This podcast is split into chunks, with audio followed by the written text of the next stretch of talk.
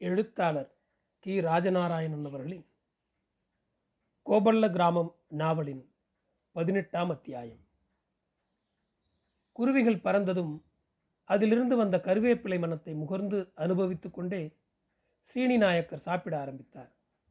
பக்கத்தில் உட்கார்ந்து கொண்டு அவர் சாப்பிட சாப்பிட சிறிது சிறிதாக பரிமாறிக்கொண்டே இருந்தால் எங்கச்சி? அவர் ருசித்து சாப்பிடுவதை பார்ப்பதிலும் இன்னும் இன்னும் என்று அவரை திணற அடிப்பதிலும் அவளுக்கு ஆனந்தம். எல்லாத்திலுமே அவள் அப்படித்தான். எங்கச்சிக்குத்தான் தான் கருப்பு என்று ஒரு தாழ்வு எண்ணம். ஆனால் அவள் கருப்பும் இல்லை. கோட்டையார் வீட்டு பெண்களுக்கு மத்தியில் இருக்கும்போதுதான் அப்படி தெரிவாள். மற்றபடி அவளை பொது நிறம் என்றுதான் சொல்ல வேண்டும். சீனி நாயக்கருடைய பிரகாசமான சிகப்பு நிறத்தில் அவள் மயங்கி போவாள். உங்கள் நேரத்தில் கொஞ்சம் எனக்கு தரப்படாதா? என்று கையோடு கையை ஒட்ட வைத்துக்கொண்டு கேட்பாள். நிறத்திலேயும் மயங்க வைக்கிற சிகப்பு மருள வைக்கிற சிகப்பு மிரட்டுகிற சிகப்பு அடிக்க வருகிற சிகப்பு என்று பல உண்டு. தன் நிறத்தினால் தாழ்வு எண்ணம் கொண்ட எங்கச்சிக்கு அவருடைய நிறத்தை எத்தனை தடவை அருகிலிருந்து பார்த்தாலும் அழுப்பதில்லை. அந்த நிறத்தை கைகளால் தொட்டு தடவி அனுபவிப்பார். சூரிய ஒளி படாத இடங்கள் இன்னும் பிரகாசமாகவும் அதிமென்மையாகவும் இருக்கும். இவைகளையெல்லாம் உதடுகளால் தடவியும் கன்னங்களை கொண்டு உராய்ந்தும் மூக்கால் முகந்தும் அனுபவிப்பாள். அப்படி சமயங்களில் அவள் மெய்மறந்து தெலுங்கில் ஒனே என்று ஆசையாய் அவனை அழைப்பாள். அவர் அவளை ஒரு குழந்தையைப் போல் தூக்கி தனது இடது தோளின் மேல் உட்கார வைத்துக்கொண்டு இடது கையினால் அவளுடைய பாதங்களை தாங்கி வலது கையை பெருமையோடு வீசி நடப்பார். செண்டாய் தூக்கி தோளில் வைத்துக் கொள்ளும் போதெல்லாம் அவள் ஒரு சிரிப்பு சிரிப்பாள். அந்த சிரிப்புக்கும் ஆசைப்பட்டு அவர் செய்வதுண்டு. இப்படியே உன்னை உட்கார வைத்துக்கொண்டே இப்போ நொண்டி அடிக்கப் போறேன் என்பார். மீண்டும் அதே சிரிப்போடு திருப்பி கொண்டு வந்து அவரது தோளிலிருந்து வேகமாக சறுக்கி இறங்குவாள். அப்படி சறுக்கி இறங்கும்போது ஏற்படும் உராய்தலில்தான் எத்தனை கொள்ளை இன்பம். காலை உணவுக்கு பின் இந்த களியாட்டத்தில் அவர்கள் ஈடுபட்டிருக்கும் போதுதான் திடீரென்று சூரிய வெளிச்சம் மங்கி இருட்டியது. குப்பையில் கிளறி கொண்டிருந்த கோழிகளெல்லாம் இருட்டத் தொடங்கிவிட்டது என்று நினைத்து கூடுகளை நோக்கி திரும்பத் தொடங்கின. எங்கச்சி வளர்க்கும் கூண்டு கிளி திடீரென்று கீச்சு குரல் கொடுத்து அலறியது. என்னமோ ஏதோ என்று அவர்கள் முற்றத்துக்கு ஓடி வந்தார்கள். ஸ்ரீனி நாயக்கரும் எங்கச்சியும் ஓடி வந்து முற்றத்தில் பார்த்தபோது திடுக்கிட்டு போனார்கள். அவர்கள் பிரியமாக வைத்து வளர்த்த கருவேப்பிலை செடி மீது இலை தெரியாமல் விட்டில்கள் வெட்டுக்கிளிகள் மொய்த்து கொண்டிருந்தன. அவைகளை விட்டில்கள் என்று சொல்வதா அல்லது அதுக்கு வேறு ஏதாவது பெயர் உண்டா என்று அவர்களுக்கு தெரியாது. பார்த்து கொண்டிருக்கும் போதே அந்த வளர்ப்பு செடியில் ஒரு இலை கூட இல்லை. அதில் உட்கார்ந்திருந்த விட்டில் பூச்சியின் நீளம் முக்கால் சான் ஒரு சான் என்றிருந்தது. இதுக்கு முன்னால் அவர்கள் ஆயுளில் இப்படி இத்தனை பெரிய விட்டிலை பார்த்தது கிடையாது கேள்விப்பட்டதும் கிடையாது. எங்கச்சி பயந்து போய் புருஷனை சேர்த்து கட்டி கொண்டாள். என்ன இது? உலகம் அழிவு காலத்துக்கு வந்துவிட்டதா உலகம் பிரளயம் வந்து அழியப் போகும்போது மழை பெய்யுமாம்?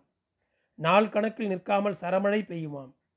அந்த மழைச்சரத்தின் கணம் யானை துதிக்கை தாண்டி இருக்குமாம். ஆனால் யாரும் விட்டில் பூச்சி வந்து உலகத்தை அழிக்கும் என்று சொல்லவில்லையே. அவர் மனைவியை உதறிவிட்டு கோபத்தோடு போய் அந்த விட்டில்களை அடித்து விரட்டினார். செழுமையான அந்த செடி இருந்த இடத்தில் ஒரு கம்பும் அதில் சில விலாறுகளுமே நின்று கொண்டிருந்தன. அது பார்ப்பதற்கு பரிதாபமாக இருந்தது. அவருக்கு தொண்டையை அடைத்தது எந்த பக்கம் எங்கே திரும்பினாலும் படபடவென்ற சத்தத்துடனே அதே விட்டில்கள்.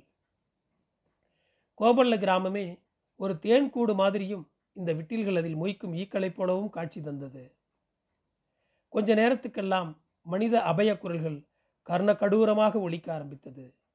ஜனங்கள் நெஞ்சிலும் வாயிலும் மறைந்து கொண்டு அழும் கூக்குரல் கேட்டது. காடுகளில் விளைந்த கம்பங்கதிர்களுக்கு காவலாக பரன்மேல் உட்கார்ந்து கொண்டிருந்தவர்கள் திகைத்து இறங்கி வந்து விட்டில்களை விரட்டி பார்த்தார்கள். கம்புகளால் அடித்து பார்த்தார்கள். சோ சோ என்று கூப்பாடு போட்டு பார்த்தார்கள். கதிர்களை மறைத்து கொண்டு உட்கார்ந்திருந்த விட்டில் பிறகு கதிர் காணாமல் விட்டில் மட்டுமே கண்ணுக்கு தெரிந்தது. ஒவ்வொரு பயிரின் கீழிருந்து உச்சி வரைக்கும் விட்டில்கள் அவைகள் மேயும் சத்தம் நொறுக் நொறுக் என்று காடெல்லாம் ஒன்று போல கேட்டது. எதை கொல்லுவது? எப்படி கொள்வது விட்டிலை பிடித்தால் ரம்பம் போன்ற அதன் பின்னத்தங்கால்களால் உதைத்து கையை ரணமாக்கி விடுகிறது. நல்ல மனசு திரவத்தி நாயக்கர் அவருடைய புஞ்சையில் காவல் இருந்தார். கதிர் நன்றாக விளைந்திருந்தது. அவருக்கு மட்டுமல்ல அந்த வருஷம் கிராமம் பூராவுமே அப்படி நாளைக்கு கதிரை பிறக்கணும் என்று நினைத்திருந்த போது இப்படி ஆகிவிட்டது.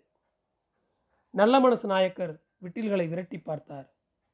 தன்னை மூடியிருந்த துப்பட்டியை எடுத்து அவைகளை அடித்து அடித்து விரட்டினார். அசையவே இல்லை. அடியினால் பல விட்டில்கள் விழுந்து குற்றுயிராயின சிலது செத்தன. ஆனால் போகவே இல்லை. அவ்வளவு பசி அவைகளுக்கு.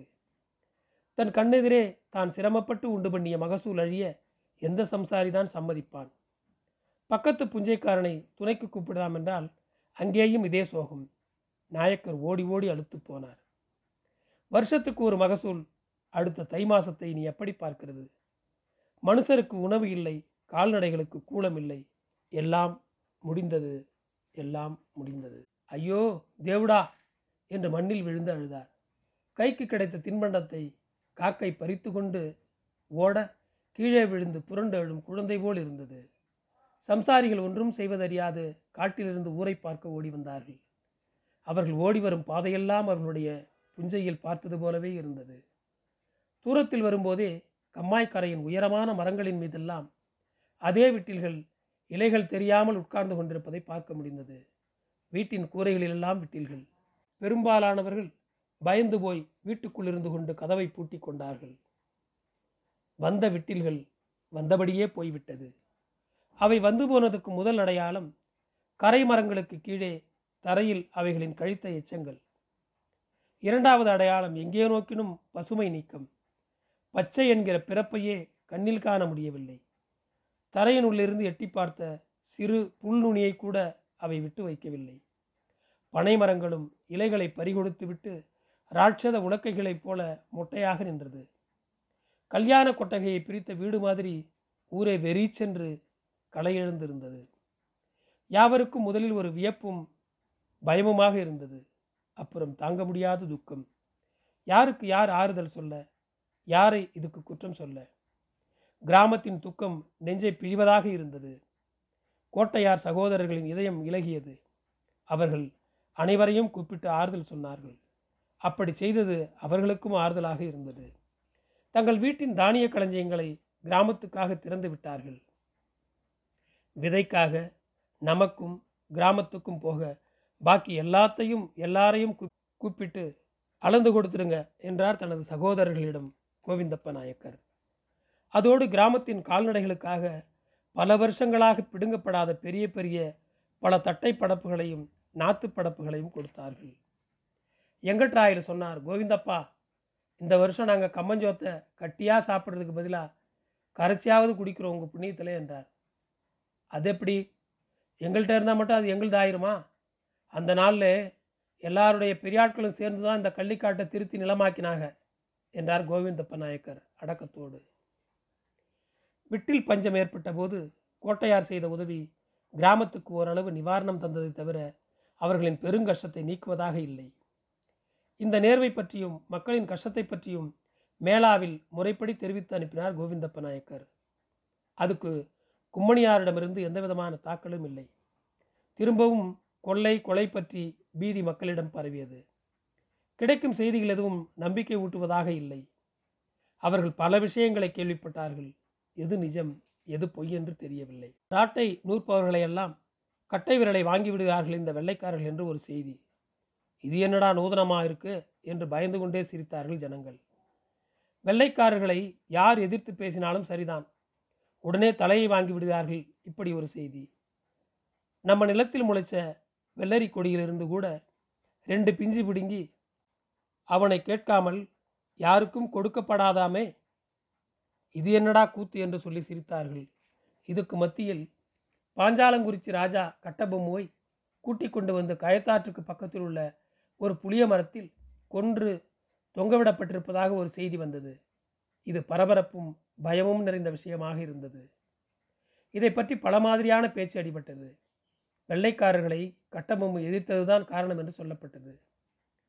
கட்டபொம்முவின் தம்பியான ஊமைத்துறை தன்னுடைய அண்ணனை கொன்றதுக்கு பழியாக பத்து வெள்ளைக்கார அதிகாரிகளை பிடித்து கொன்று பதிலுக்கு மரத்தில் தொங்கவிட்டிருக்கிறார் என்றும் பேசிக்கொண்டார்கள்.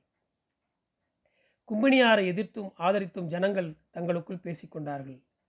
எங்கேயோ சமுத்திரத்துக்கு அங்கிட்டுள்ள சீமையிலிருந்து வந்து நம்மை அடக்கி ஆள முடியுமா? என்று கேட்டார் அக்கையா. அவன் துப்பாக்கியும் கரிமருந்தும் வச்சிருக்கானாமே. அதைவிட பெருசு பீரங்கின்னு ஒன்று இருக்காமே. ஒரு பீரங்கியை வெடிச்சா ஒரு ஊரே அழிஞ்சு போகுமாமே என்றெல்லாம் பேசிக்கொண்டார்கள். பிரம்மாஸ்திரம் என்கிறது அதுதான். அது அவன் கையிலே இருக்கிற வரைக்கும் யாராலேயும் அவனை ஜெயிக்க முடியாது. ஆமா என்றார் பஜனைமிடம் பார்த்த சாரதி வெள்ளைக்காரனிடம் நாம் சிக்கிக்கொள்ளக்கூடாது நாம் தனியா இருக்கணும். அவன் சங்காத்தம் நமக்கு வேண்டாம் என்றார் அக்கையா. அவனுக்கு நாம் வாக்கு கொடுத்துட்டோம். மீறக்கூடாது இனி என்பது கோவிந்தப்ப நாயக்கர் கட்சி. கொஞ்ச நாள் கழித்து கும்பனியைச் சேர்ந்த அதே அதிகாரிகள் கோபல்ல கிராமத்துக்கு வந்தார்கள். இப்பொழுது அவர்கள் இரண்டு பேராக மட்டும் வரவில்லை. ஒரு பட்டாளமே வந்தது. அப்பொழுதுதான் அவர்கள் கையில் வைத்திருந்த அந்த துப்பாக்கிகளை இந்த கிராமத்து ஜனங்கள் முதல் முதலில் பார்த்தார்கள் அதிசயத்தோடு. கவனையும் வில்லையும் வேலையும் பார்த்த அவர்களுக்கு அது ஒரு பயங்கர அதிசய பொருளாக இருந்தது. கும்பனியின் வெள்ளை பட்டாளத்தில் இப்பொழுது கருப்பர்களும் இருந்தார்கள். இவர்களை பழக்குவதற்குள் வெள்ளைக்காரர்கள் ரொம்ப சிரமப்பட்டு போனார்களாம். அதை பற்றி அக்கையா சொல்ல ஆரம்பித்தால் கேட்க சுவராசியமாக இருக்கும்.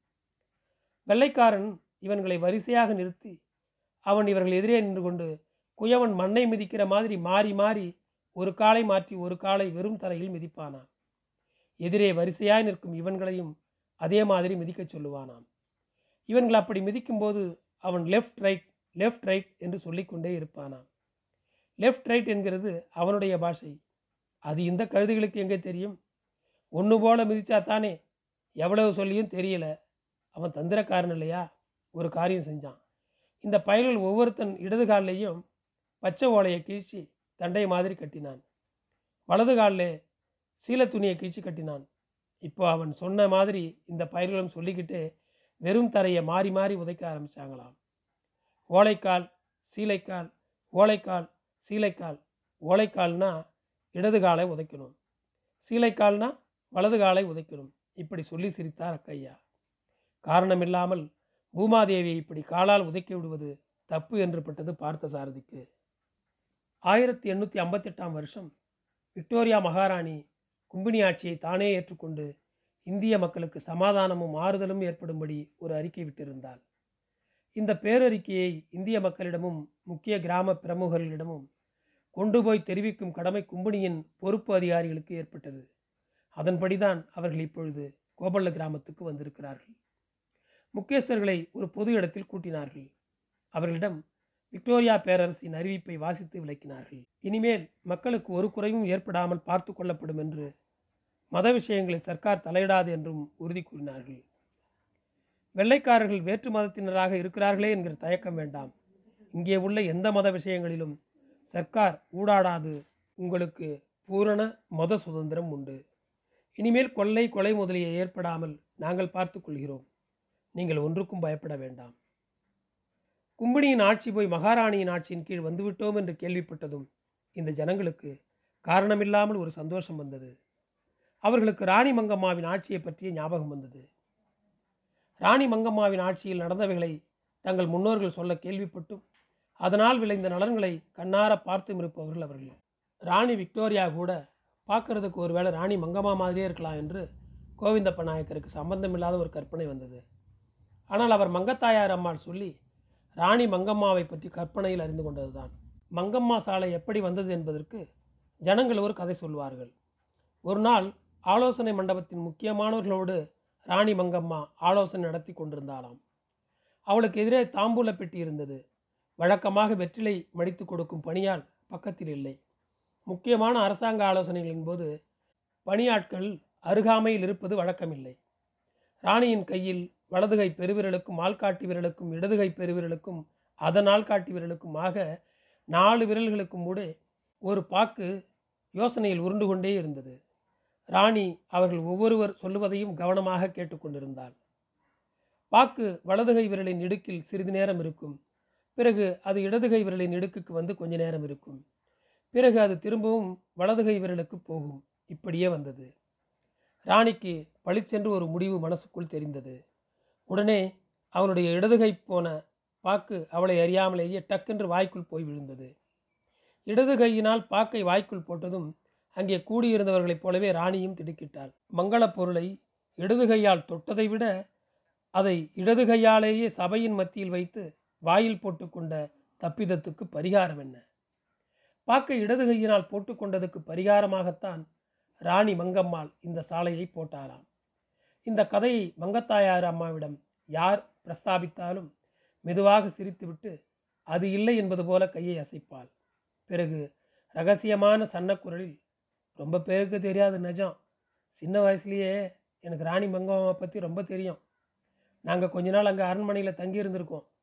அந்த மகராசிக்கு நம்மளை போல வலது கை விளங்காது இடது கை தான். இது ரொம்ப பேருக்கு தெரியவே தெரியாது என்பாள். எது எப்படியோ ஜனங்களுக்கு அது ஒரு நல்ல காரியமாக அமைஞ்சிட்டுது. ராஜாத்திங்கிறது அவள்தான் என்று நினைப்பார் கோவிந்தப்ப நாயக்கர். ராணி மங்கம்மாவின் சிறப்பால் ராணி விக்டோரியாவும் ஓர் உயர்வாக தோன்றினாள் அவர்களுக்கு. வீட்டில் பஞ்சத்தின் போது ஜனங்கள் இங்கே பட்ட துயரத்தை பிரஸ்தாபித்து அது சமயம் கோட்டையார் செய்த உபகாரத்தை அவர்கள் பெரிதும் சலாகித்தார்கள். நன்றி சொன்னார்கள். இனிமேல் அரசு இப்படி சமயங்களில் மெத்தனமாக இருக்காது என்றும் விரைந்து வந்து உதவும் என்றும் உறுதி சொன்னார்கள். அரசாங்க விரோத சக்திகளுக்கு யாரும் ஒத்துப்போகக்கூடாது. வதந்திகளை யாரும் நம்ப வேண்டாம் என்று கேட்டுக்கொண்டார்கள். பாரம்பரியமாகவே நீங்கள் ராஜ விசுவாசம் கொண்ட மக்கள். மகாராணி விக்டோரியா உங்களுக்கு வேண்டிய எல்லாவித நன்மைகளையும் செய்யவே எங்களை இங்கே அனுப்பியிருக்கிறார்கள் என்றார்கள். அங்கே கூடியிருந்த அனைவருக்கும் இது நல்லதாகவே பட்டது. யோகோபித்த நம்பிக்கையுடன் அவர்கள் விக்டோரியா மகாராணியின் ஆட்சியை மனப்பூர்வமாக ஏற்றுக்கொண்டார்கள். ஆனால் நாட்கள் செல்ல செல்ல அந்த நம்பிக்கை மெல்ல மெல்ல சிதிலமடைந்ததையும் நாட்டின் அந்த கிராமத்தின் மக்களுடைய சுதந்திர ஆவேசம் நீருபூத்த நெருப்பாக இருந்ததையும் வெள்ளையாட்சி கண்டுகொள்ளவே இல்லை. நிலவிய அப்போதைய அமைதி வரும் ஒரு புயலுக்கு முன்னுள்ளது என்பதை அறியவில்லை யாரும்.